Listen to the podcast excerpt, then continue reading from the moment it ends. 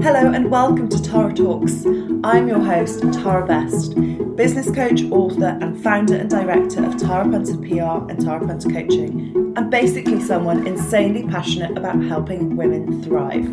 We help incredibly skilled and talented business owners just like you unlock your potential, take control of your limiting beliefs, and create a business that you desire and deserve. Are you ready to create a life that far exceeds its expectations? You are going to want to subscribe.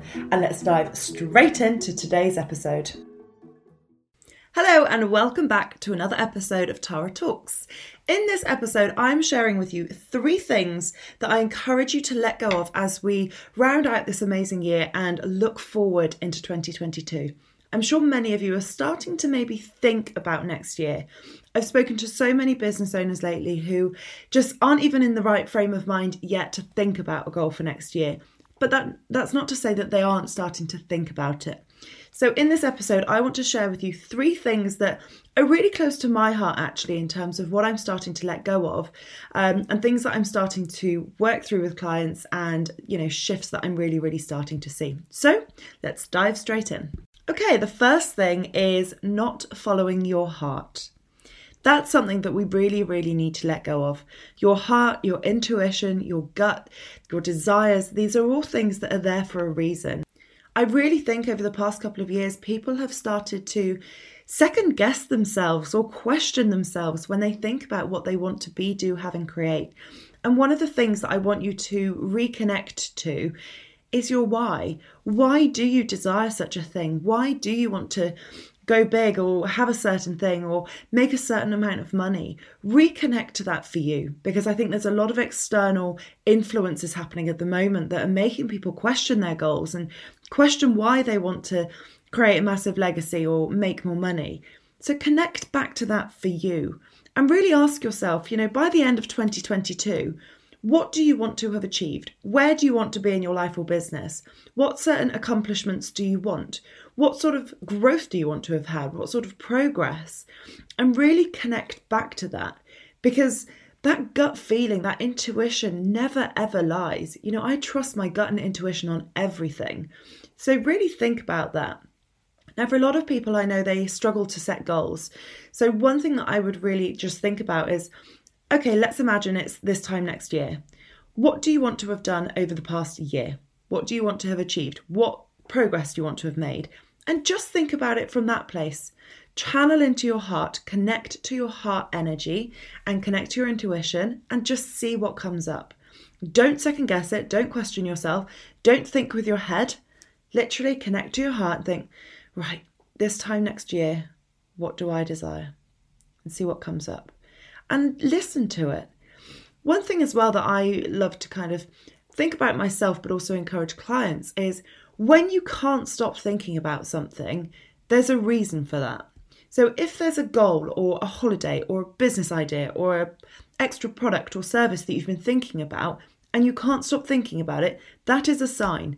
That is a sign that that is right for you and that you really, really could follow that dream and make it into something amazing. So connect with that, tune into that, and really make sure that you are following your heart. Secondary to that, and this isn't point number two, this is still very much point number one, but it's kind of a secondary part of following your heart or not following your heart, is being mindful of who you listen to. There are a lot of people out there who will not get your goals. I've spoken about it so many times, and I cannot repeat this enough. There are people out there that will not get your goals. They will not get your dreams. They will not get why you want to do what you want to do. They will not get why you want to work the hours you want to work, why you want to put pressure on yourself, why you want to make the amount of money you want to make. They just won't get it. And that's fine because that's their belief system, that's their way that they see the world, that's their understanding of life. And it's got nothing to do with you. It's got nothing to do with your goal or your dream or your wish or your vision. It's got nothing to do with you. So be really mindful about who you share your goals with. Be really mindful about who you share your dreams with. Because so often people share a goal or a dream with the wrong person, and that wrong person will question them or second guess them or want to play devil's advocate. And then it's just going to make you question yourself or second guess yourself. So be super mindful that you are constantly checking back in with yourself and following your heart. We've all got a little bit waylaid this year. I think we've all been knocked a bit off kilter. You know, there's been this really weird, funky energy around lately, and so many people have been in a funk. And that's made them question themselves. I know that I've been in a funk for October and November, completely in a funk. I, on some days, just felt numb. I genuinely just didn't feel much at all. Um, and that made me question my goals for next year. But I am pleased to say, getting back out the other side of that funk and reconnecting to me and my heart and my clients and my mission to help more women thrive has just helped re solidify the fact that I do have fucking massive ambitions and goals and I want to help a fuckload of people with their mindset and business. And that is my heart's intuition and guidance. So if you've been through a funk lately or you've just just been feeling a bit crap, it's okay. Give yourself some uh, courage, give yourself some love, give yourself some passion, and reconnect to your heart when you're back feeling like you. Because if you've been in a funk or you are in a funk, you will not be feeling like you. And that is no place to make a decision. It's no place to think about goals. It's no place to think about your dream and your vision. That comes when you are in your core zone of genius and feeling as fabulously you as you possibly can. The next thing that I really think people should leave behind this year is being so hard on yourself or being so hard on ourselves. As somebody that is mega competitive with herself, me, it is really, really hard for me to not put a lot of pressure on myself. Like it just comes so naturally. I'm so driven and ambitious, and I've got such massive fucking goals that it's really easy for me to just slip into this um, place of just pushing myself and pushing myself and pushing myself. Now, this year I have got much better at managing my energy, at prioritizing my self care, at limiting negative situations, at limiting people that drain me or make me feel crap. Um, but I still am very, very hard on myself, and that's something that I'm really working on a lot. Now, this year has been a funny one for sure. Um, May was obviously our massive month, our biggest month ever. Um, and, you know, we've had some big months since, but that was the biggest month. Now, this is how hard I sometimes am on myself. I thought we'd have that six figure month and we'd then easily be able to have others and it was a lot harder to do it again. And what I realize is that, yes, once you've done something once, it is easier to do it again, but it has to be in alignment. And I realized that I had that big month, I was in such alignment at the time. But then when I wanted to have it again, I was already feeling like I was at capacity for the coaching clients that I had in my space. So it would have been really hard for me to have another six figure month um, and still give the same great care to our current clients and take on more clients.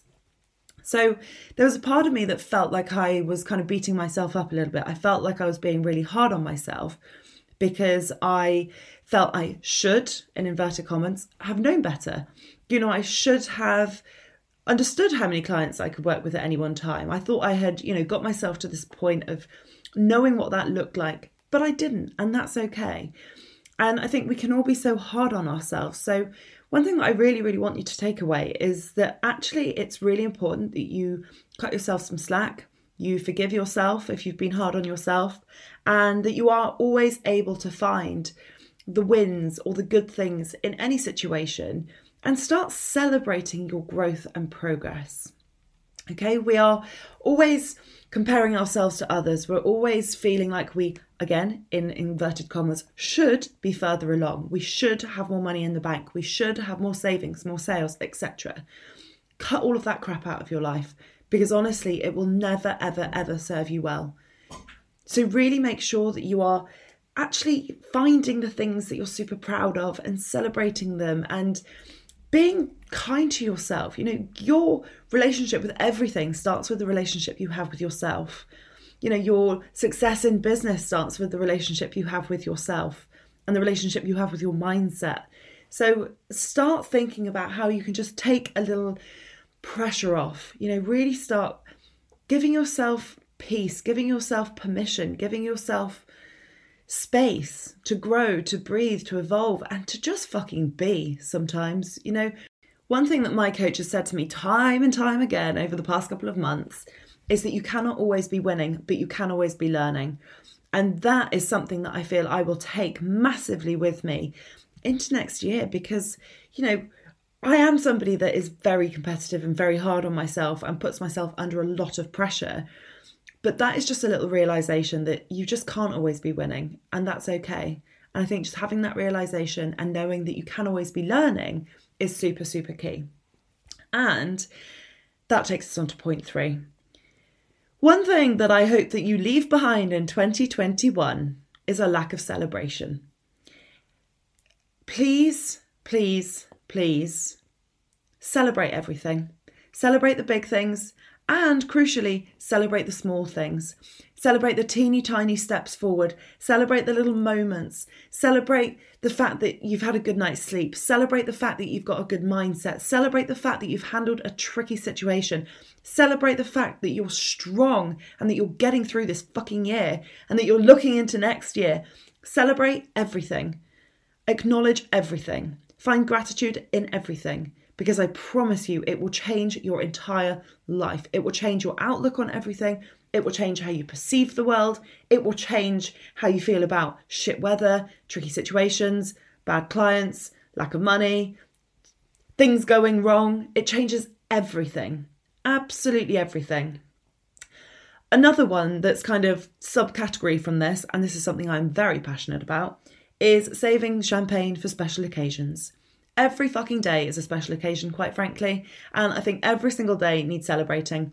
I'm not encouraging you to have champagne every single day unless you want to, um, but honestly, do not just wait for the special occasions.